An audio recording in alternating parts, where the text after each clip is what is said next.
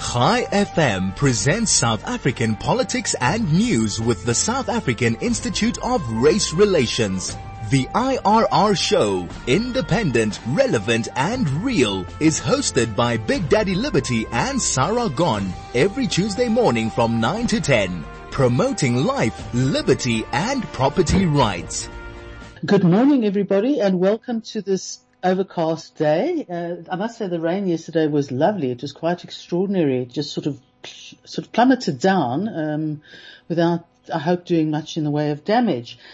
Um, but overcast probably sets the tone for the week because we have tomorrow the budget speech, and it's uh, it's going to be interesting more for what it can't do than for what it can do, because there is so much to do and so much, so little money to do with it to do to sorry to do it with.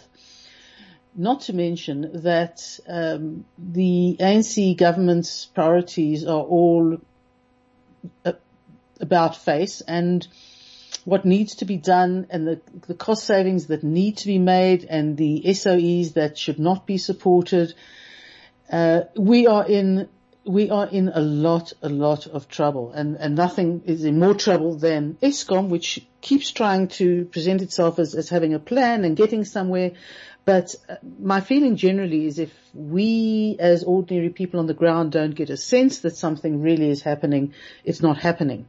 Um, the uh, the C E O of Eskom, Andre de Reuter, has said that two thousand staff have been retrenched.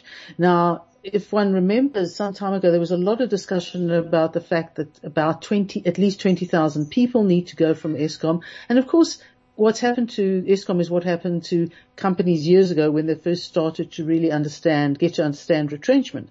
And that was, is that you, if you offer open, unalloyed retrenchment, you will get requests from people who you don't want to go, because they are the most skilled and the most experienced and can transfer their skills the best. The people that you need to go, um, let me refer them to the lay, as the lame and lazy, don't go. They will, they will hang on until they, unless and until they are forced out.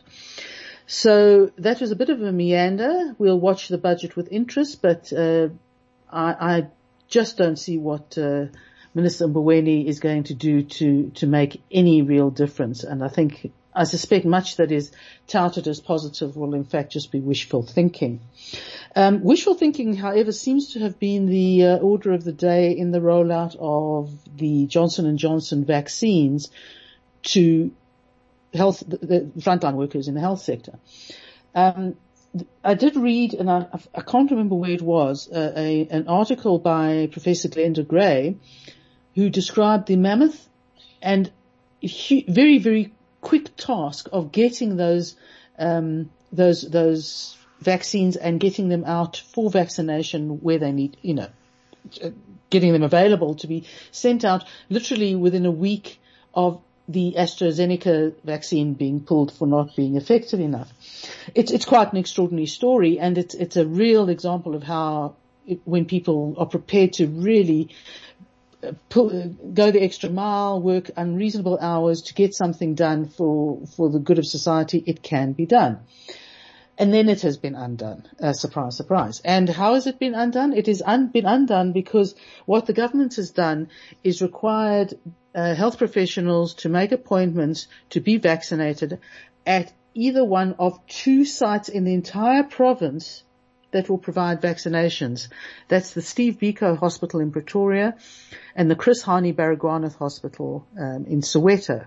Now, you don't have to be very um, knowledgeable about the vaccinations and et cetera, et cetera, to learn that there was confusion, confusion and unsafe crowding at Steve Biko, because more than a thousand nurses and doctors queued there on, I think it was Saturday, um, after getting messages that they had been registered to receive the vaccine.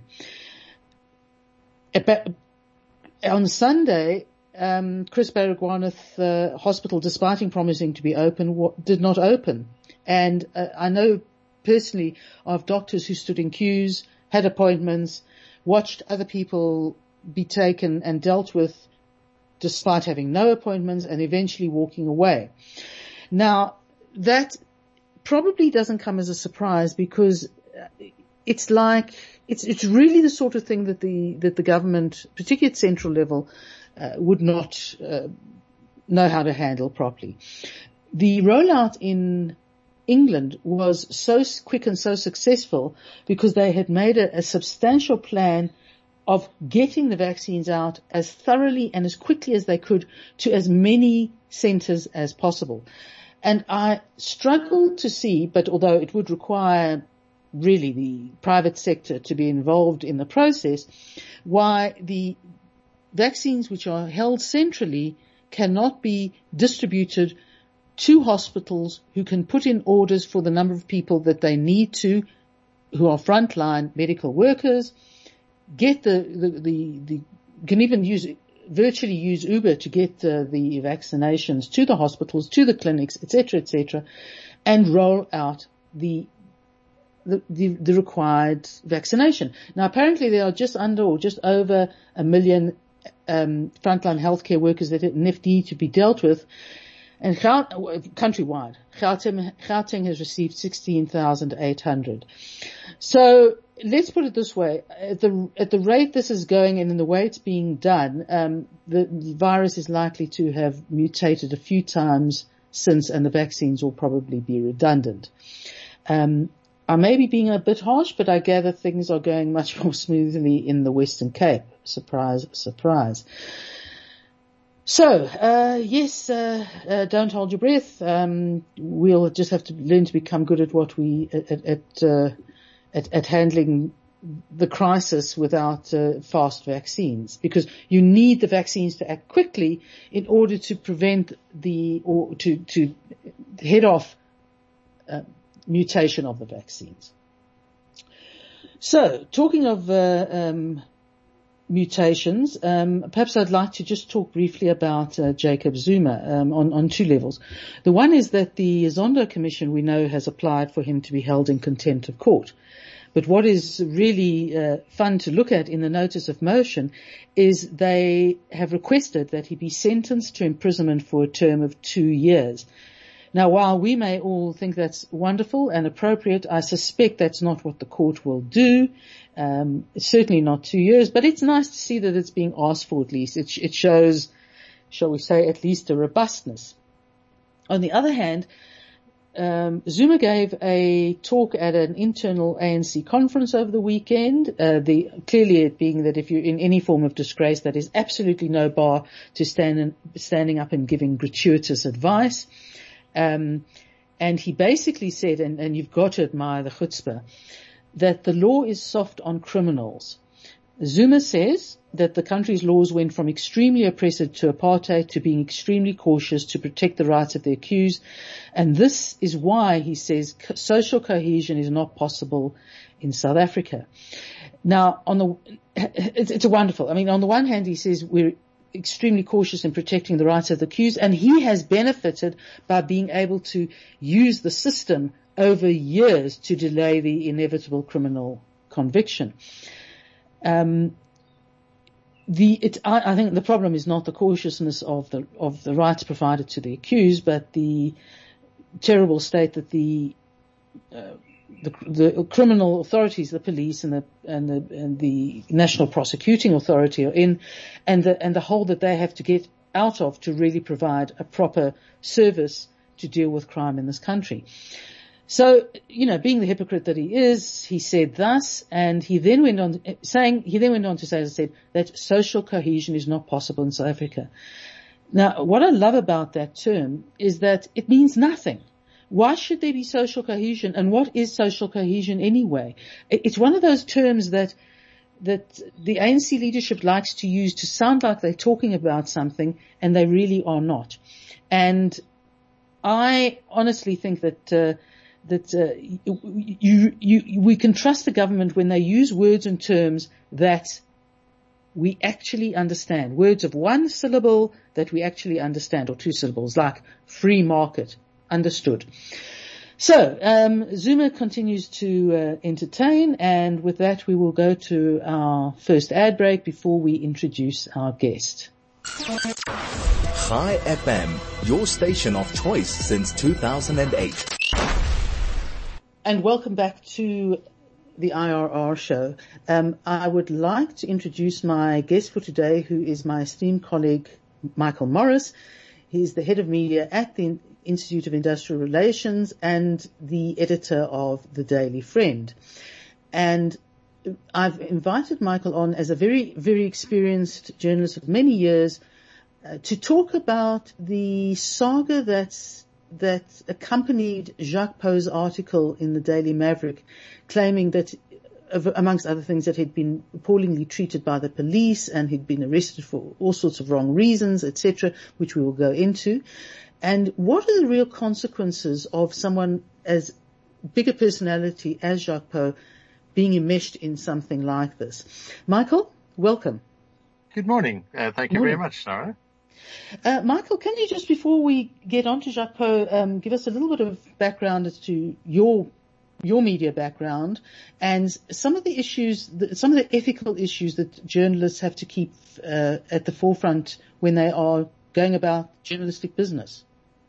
Indeed, indeed. Um, it makes me feel terribly old, actually, to recall that I, I began as a, I began as a cub reporter um, at the Diamond Fields Advertiser in Kimberley, which is my hometown, uh, all the way back in September nineteen seventy-nine, which is a, it seems an awfully long time ago. Um, I, you know, astonishingly, in those days we, we, we still used typewriters and copy paper. Um, and my, my, in fact, my twenty-first birthday present was a portable typewriter. Um, oh. But this, of course, came really just on the cusp of the obsolescence of all of that, the hot, yeah. hot metal printing and typewriters and so on. Well, can um, I admit and then I went on. No, can I admit sorry. something along those lines? Mm, um, mm. When I started my legal career, um, which was not all that long after after after you started being a cub reporter, um, we were still using telex machines and trying to get to grips with fax machines, which were the, the new innovation on the block. So right. I yes. fully understand. It's astonishing, actually, how I mean, to, to me, it's, it's it's a relatively short period, it's forty years or so, um, but how things have changed so so dramatically in, in the mm. media environment. But, uh, yeah, but one thing I, which, you know, I then went on to the Cape Argus, Cape Town. I served in London with the, the old Argus Group's London office for four years, um, and then covered Parliament for a period of literally from P W Werter to Mandela, and then carried on in, in newspapers until I joined the Institute in, uh, in twenty seventeen. Um, but one thing that has remained constant, despite all these uh, really quite dramatic and, and revolutionizing changes in the technology, is the fundamentals of, of, of journalism. And um, I think that the one thing that you could say is an article of faith that says the sacred foundation of it is, is facts. Um, and, and the, in, in a sense, the suppression of self. You know, the fact must always override what it is you either hope to find or think you've seen, want to believe. You, you've just got to be able to verify what has happened. That's really the kind of foundation, and I think all the ethics then flow flow from that. Mm-hmm. Uh, yeah, so I think that's a, probably a good a good way to to frame this this conversation. Okay, um, I'd like to just get a summary from you about the, the, what the Pauw saga was about, but just to sort of set the the idea that Jacques Pauw is, uh, I suppose, almost a celebrity uh, journalist. He he does um, a, a lot of in-depth research. He's written a number of books. Probably the best known at the moment is President's Keepers, which is quite a gripping um, lift of the lid on all the, the, the no the no goodness that was perpetrated by Zondo under the Gupta, under the Gupta era and and related things. So it, it's really um, it's it's a gripping read, and one assumes that he has done what, what one assumed he was best known for doing, and that was really drilling down and getting to the facts so that the, the book could not be challenged. Right, so right. this, this event with him has, be, has come, um, I, I don't know, certainly from a sort of a, just a reader point of view, really out of the blue, and is quite extraordinary. Would you give us a little bit of background into what, what actually happened? Yes, yes.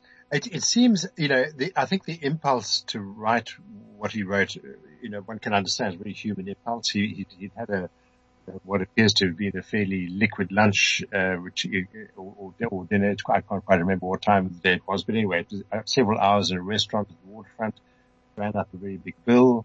Um, he was, by his own uh, account, he was, he had too much to drink and was a bit uncertain about the details of what was happening around him. Um, there was a dispute about, or difficulty with paying the bill of one thousand six hundred rand. Credit card bounced several times. Um, and there was then confusion about how he was going to settle the bill. Um, and in this process, he left the restaurant. The cops became involved. He was then duly arrested, um, and accused of various things, um, spent the night in jail. Uh, and then three days later, he sat down to what had happened and sent this off to the, the Daily Maverick. Um, and it's, it's, it's, it's, you know, it's indicative of the, the, the evident problems in the piece he'd written is the fact that Daily Maverick immediately began to pepper him with questions, to ask the waterfront people and the restaurant and the cops for more detail. They were clearly kind of uncertain. Um, and this, I think, brings us to the point, and you, and you mentioned it, here's a man who's got a, a rock-solid reputation uh, as a journalist and investigator of truth and facts. Um, and... You know, here he's written something, and what do you do as an editor? Um, and uh, you know, as, as as a journalist, and, and, and you, Sarah, you're also involved in the Daily in the Daily Friend. You know, you get something like this. It's, it looks like a really great story. It's important. It's about, you know, potential abuse of state power, uh, and so on. You know, do you run with it? You know, you, you kind of check the facts as far as you can, and then you make a decision. Mm-hmm. That's that's essentially where where where. Uh, the Daily Maverick stood. And I think we would probably be in this, have been in a similar position if it had been offered to us. Great story. We didn't want, wouldn't want anyone else to have it. Um, try and verify things. And then, you know, ultimately it comes down to trusting the guy. Mm. Because of his reputation. Um, and I think three, three things, um, although there are three key things for me. Um, the one which we haven't spoken about yet, but I'll, I'll, I'll now is, is this question of race, and it's, it's absolutely incomprehensible to me that um, that umpteen uh, media commentators have suggested that Poe's authority, at the moment his piece was assessed and published, derived not a, you know derived not at all from his authority as a journalist, but from his maleness and his race, mm. which really is just quite extraordinary. And if you think that, you know, had the piece been written by Uh, Justice Bellalo or Mondli Makhanya, uh, I feel certain the dynamics and the reaction would have been the same, and for exactly the same reasons. Mm. Um, so, so race really is not a rational part mm. of, of, of, of this debate. But the key thing, well, the second point I think is also worth mentioning is I'm not entirely convinced that the saga uh, necessarily damages the media as a whole. I think the test for the media is really whether or not it publishes material that turns out to be questionable, but how it then addresses the error. mm. Perversely, you know, instances such as this, such as this can actually be, can be good for the media in the sense that it gives the media an opportunity to demonstrate how it, how it responds, how, how firmly it, it, it chooses fact over, over fabrication. You know, he's, he's been, he's been de, deplatformed or whatever it is, you know, disengaged from the Daily Maverick as a writer. So, I mean, that's fairly brutal, um, a brutal reaction. Um, and one can, you know, quibble about some of the detail, but I think on the whole, the, the Maverick responded as fast as it was able, um, and it didn't prevaricate. You know, it, we've made a mistake, and this is the background. Mm. Um, but the third and the key point, and again, you, you, you alluded to this earlier about it's, it's, highlighting his, his credibility as a writer and the importance of his work, is that um, more than anything else, I think the saga reflects appallingly on Poe himself and does him and the broader investigation of what's true or not in contemporary society great harm. Um, and he unfortunately compounded his case by failing to come completely clean when he did eventually apologize, referring to mistakes which were in fact fabrications. And I think there's a huge difference. Mm. Uh, and yeah, just uh, interesting thing. Um, I mean, I, I know you've felt very strongly about um, the credibility or the or the, the risk to credibility that an incident like this makes on any other work that that someone like Jacques Pauw has done. Um, yeah. But what I found interesting is a sort of slightly different view from both Andrew Donaldson and Jeremy Gordon. And it was essentially one that, um, you know, he, he will, you know, it was embarrassing. He was drunk. Um, it was a silly thing to do, but, uh, he'll come out of it the other side. And, you know, thus is, thus is, you know, thus is journalism. This is how things yeah, happen. Yeah, yeah. And, uh, I, I think I sort of thought, perhaps by being overly influenced by your your view, that this mm. was a rather um, uh, sort of not so lax view or, or conciliatory view, given the fact that it was purported to be a factual piece as opposed to opinion, which the other two generally write. And yeah.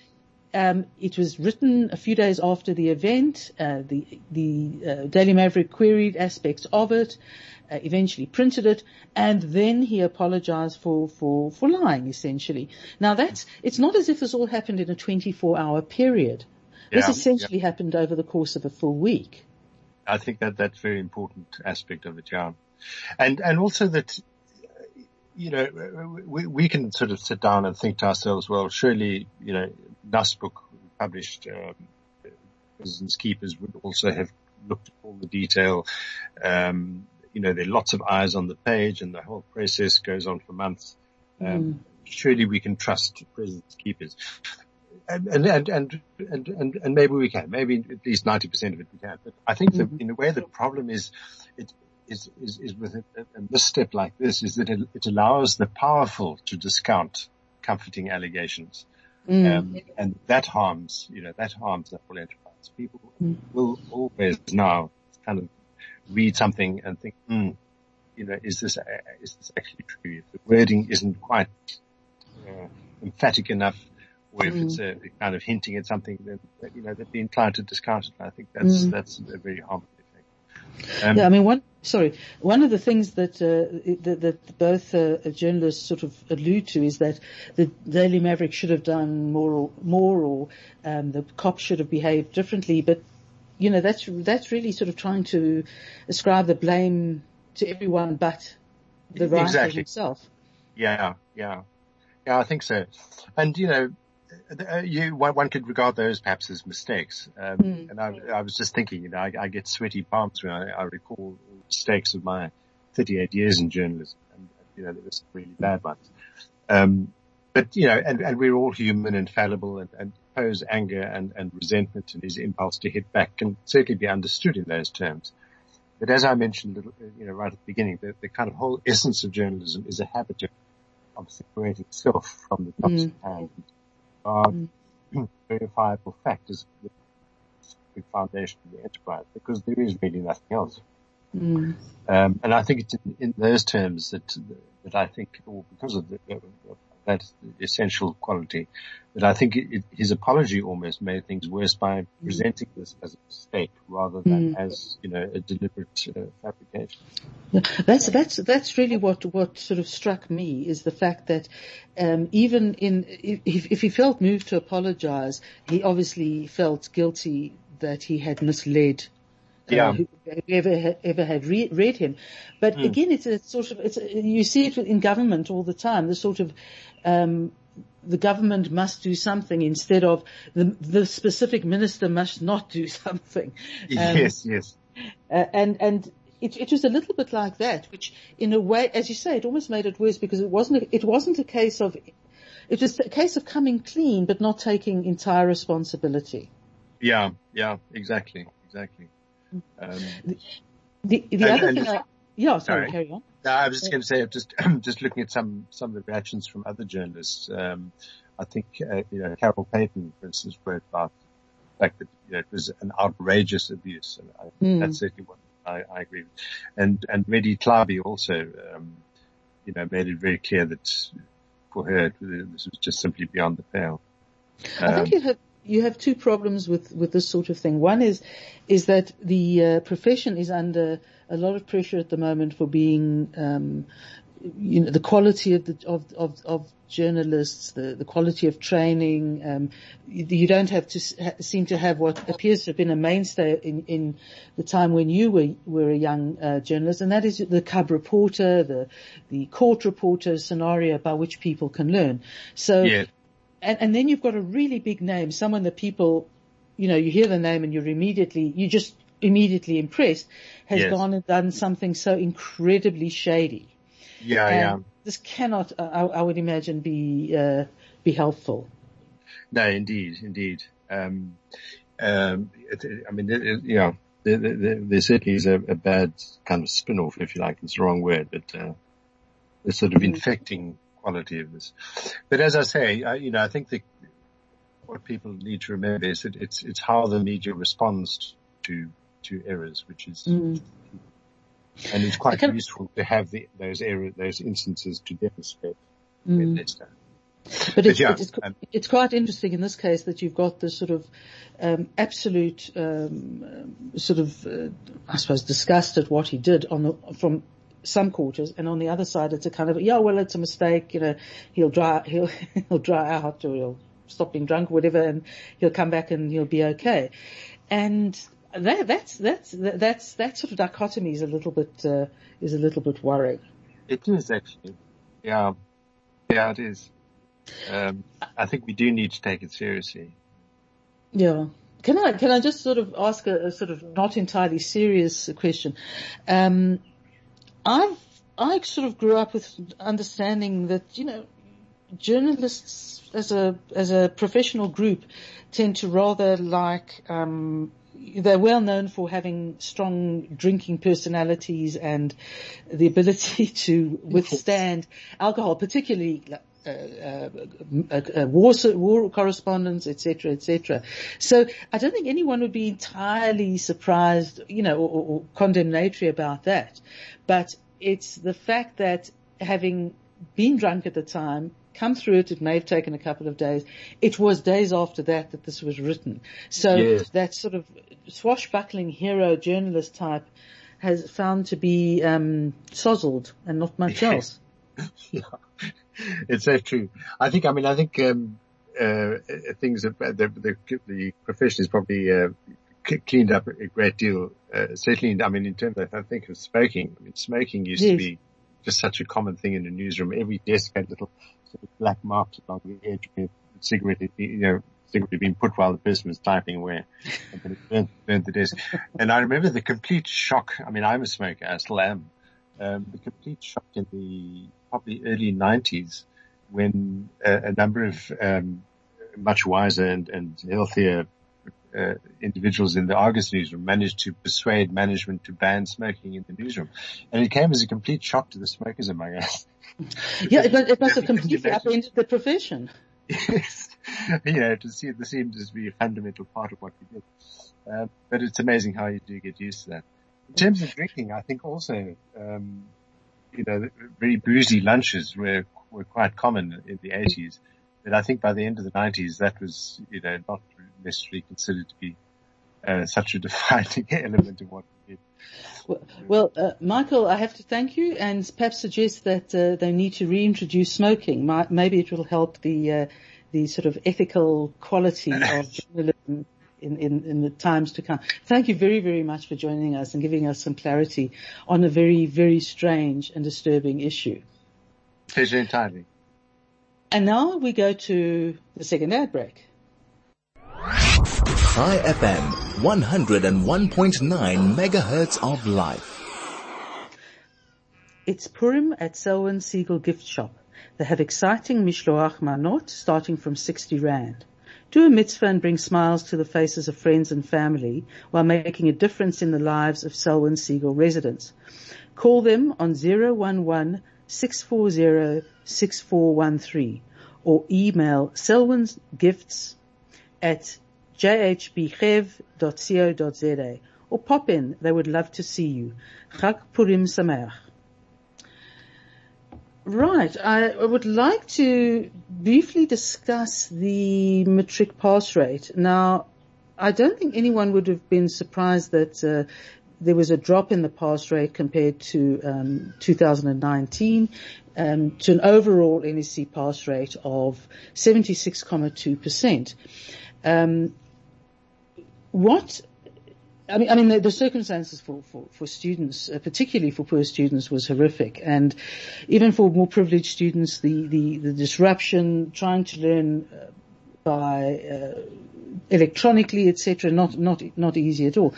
But one of the things that the minister said, which kind of worried me, is she said there were a record four hundred forty thousand seven hundred two passes, of which two hundred ten thousand eight hundred twenty were bachelor passes. Now, I I haven't looked into this in any depth, but I think this this suggests something very worrying, and it, what it suggests is that people are too easily getting bachelor passes.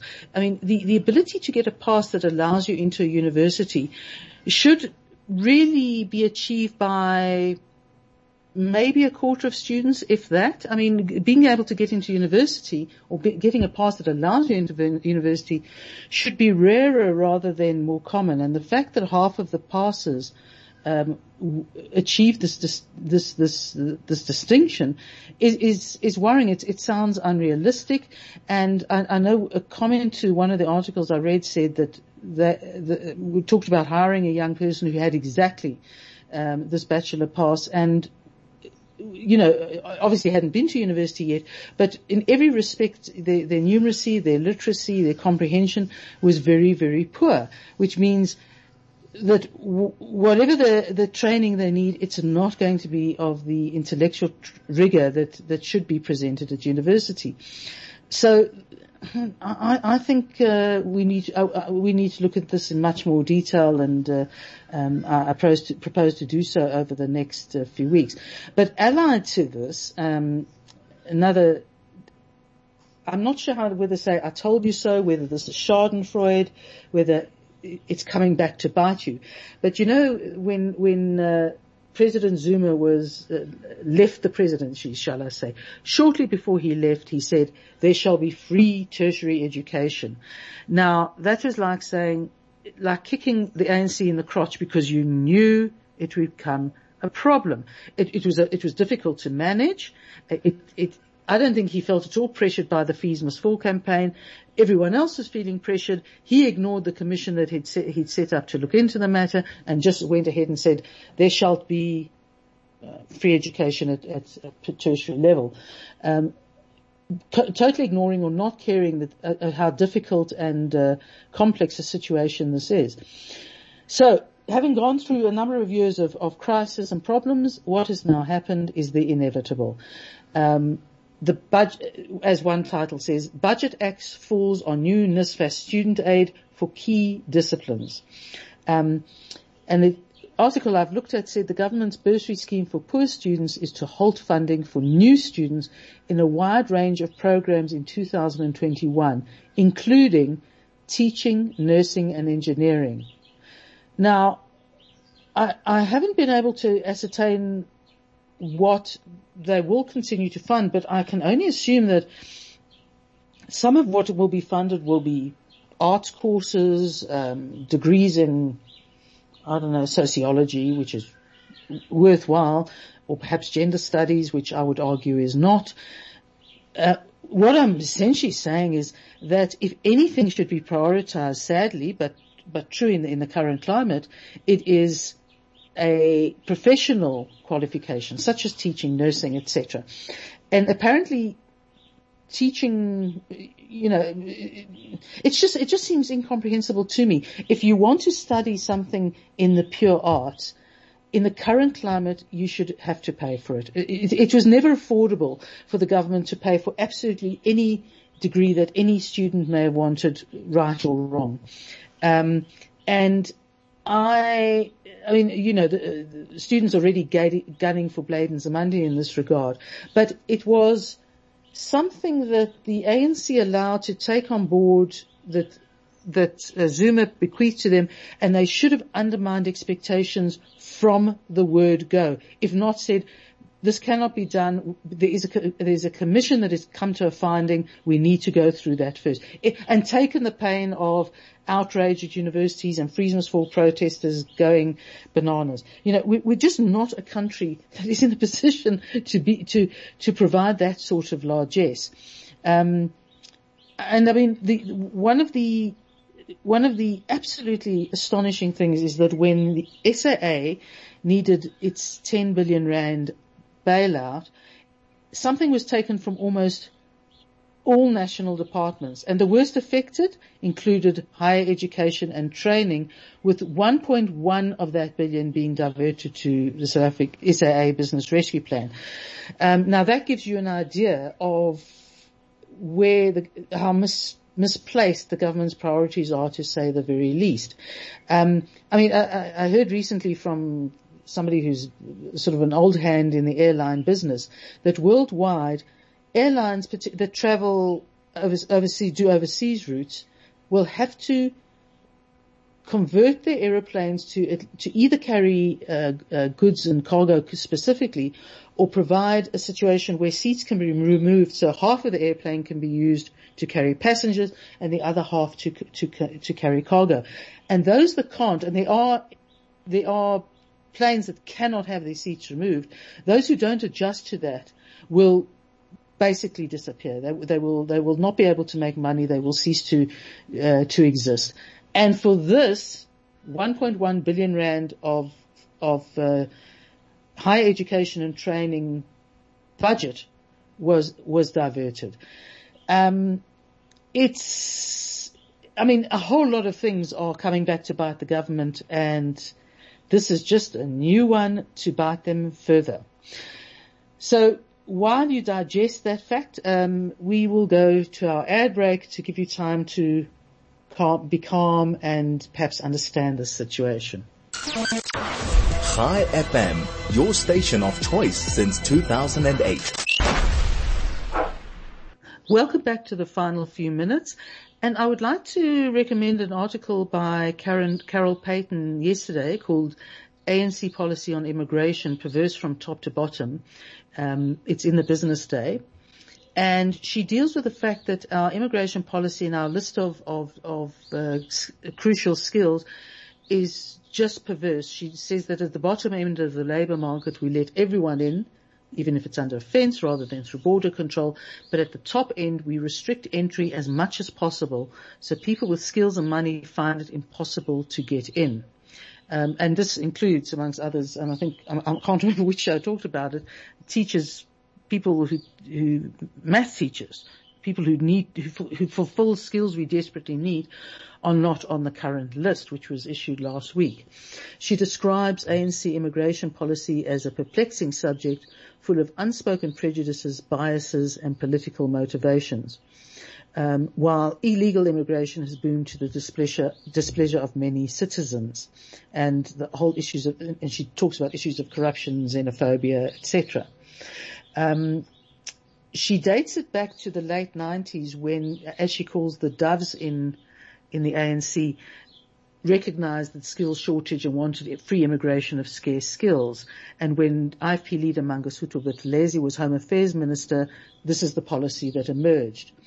Um, but during Thabo Mbeki's administration, uh, the party's rank and file did not support this approach, and suddenly um, they ended up scrapping the bill, scrapping the market approach, and replacing it with a quota system. Now, needless to say, quota systems are an inherently bad idea, do not go well with a free market environment, and therefore growth, and therefore all the good things that go with, with growing the society and, and creating employment for people. Um, she mentions one quota category setting a limit of ninety thousand people a year with a postgraduate degree of any sort and five years experience. Not enough. And eventually the uh, crit- quotas were scrapped and the critical skills list was drawn up, and the methodology for doing so and, and de- determining skills exceptional seems to have been done, but it's a classic case of bureaucrats doing it and nobody else. Uh, you know, when the, you've got the bureaucrats doing it, the businesses and the business op- and business and the free market needing it, and never the twain shall meet. So I fully recommend having a look at this and seeing that uh, the more things change, the more they stay the same, as, as, as they say, uh, in French, which I won't. Other than that, uh, really the thing to look forward to for the rest of the week is the budget, and I wish you an, a happy budget, but I suspect it will be an unhappy budget or a fairly neither here nor there budget, since not much can be done about it. And we will look at said budget and aspects of it from perhaps a different perspective uh, next week.